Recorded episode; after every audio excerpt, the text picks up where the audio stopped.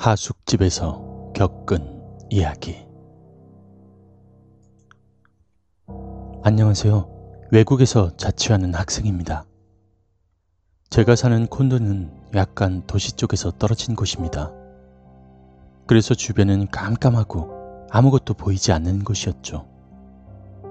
외국에서 자취하는 것은 처음이라 처음엔 신나고 들뜬 마음에 집을 아무 곳이나 골랐는데 이런 곳인 줄은 몰랐죠.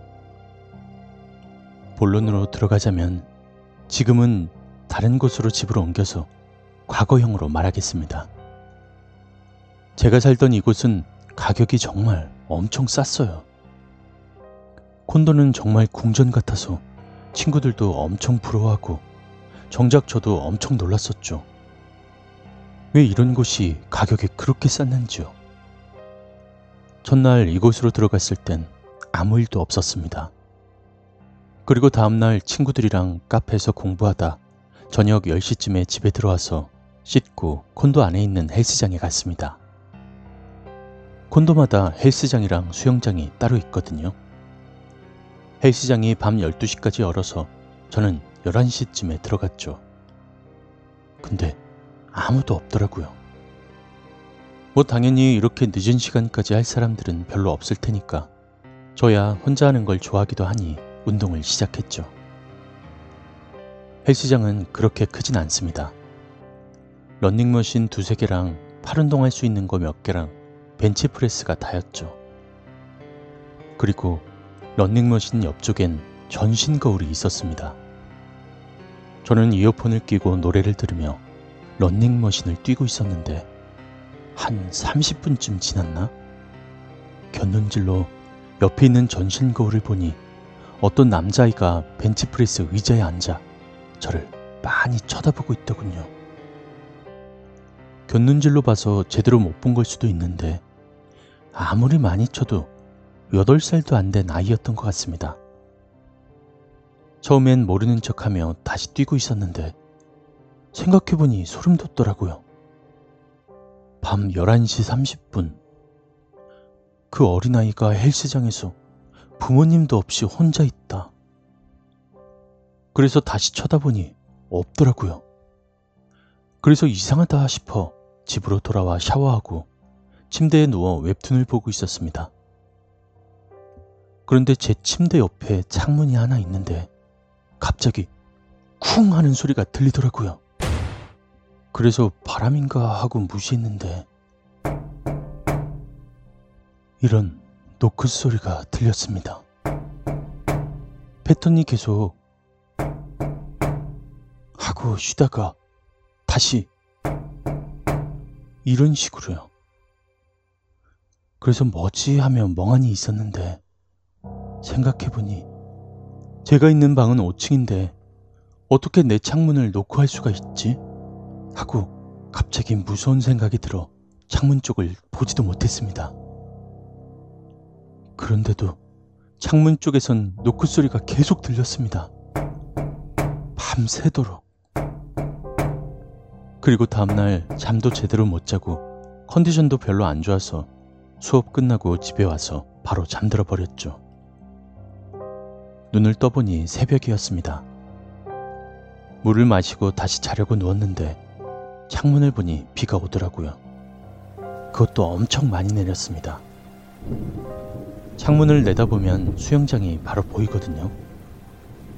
창문 쪽을 보고 있었는데 어떤 아이가 서 있었습니다. 근데 진짜 저는 귀신 같은 거 안 믿고 본 적도 없고 그래서 처음엔 뭐 저런 아이가 다 있지? 이런 생각만 들었습니다.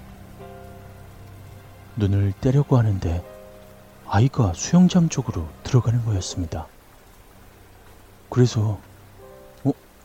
저러면 안 되는데? 부모님은 뭐 하는 거야?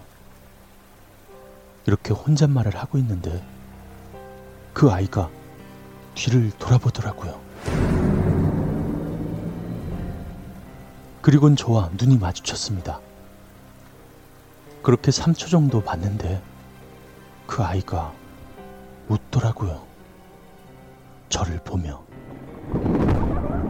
아, 그때 진짜 소름이 저는 그냥 다시 누우려고 했는데 그 아이가 우리 집 쪽으로 뛰어오더라고요. 온몸엔 머리끝부터 발끝까지 소름 돋았습니다. 걸어오는 것보다 아이가 뛰어오니까 더 소름 끼쳤던 것 같습니다. 그래서 창문에 커튼을 치고 무서워서 다시 자려고 누웠습니다. 그렇게 한 3, 4분 뒤쯤에 현관문 쪽에서 노크 소리가 들렸습니다. 그래서 저는 그 아이인가 생각하고 무서워져서 무시하려고 했습니다. 그런데 계속 그리고 문득 생각이 들었죠. 전에 창문에서도 이런 패턴으로 계속 노크 소리가 들려왔었는데 그 생각이 들자 너무 무서워져서 불을 다 켜고 그렇게 침대에 누워 애써 무시하려고 노래를 틀었습니다. 그렇게 한참 있다가 노크 소리가 잠잠해졌나 확인하려고 노래를 껐거든요. 다행히 노크 소린 더 이상 들리지 않더라고요. 그래서 됐나 하고 침대에 누웠는데 그 아이가 옆 창문에서 저를 노려보고 있었습니다. 새하얀 피부에 엄청나게 큰 눈에 입은 찢어져라 웃으면서 문 열어줘 하고 말했죠. 저는 그 다음날 친구 집으로 가서 잤고 바로 집을 옮겼습니다. 진짜 너무 소름 끼쳤습니다. 그 얼굴. 주원에 나오는 그 아이보다 더 창백했던 그런 피부였던 것 같습니다. 그런데 여기서 더욱 소름인 것은 제가 집을 옮기려고 짐을 싸다가 무심코 창문 쪽을 보았는데요. 손자국들이 무수히 찍혀 있었습니다. 그런데 이것이 밖에서 난 손자국이 아니라 안쪽에서 묻은 손자국이었다는 것입니다.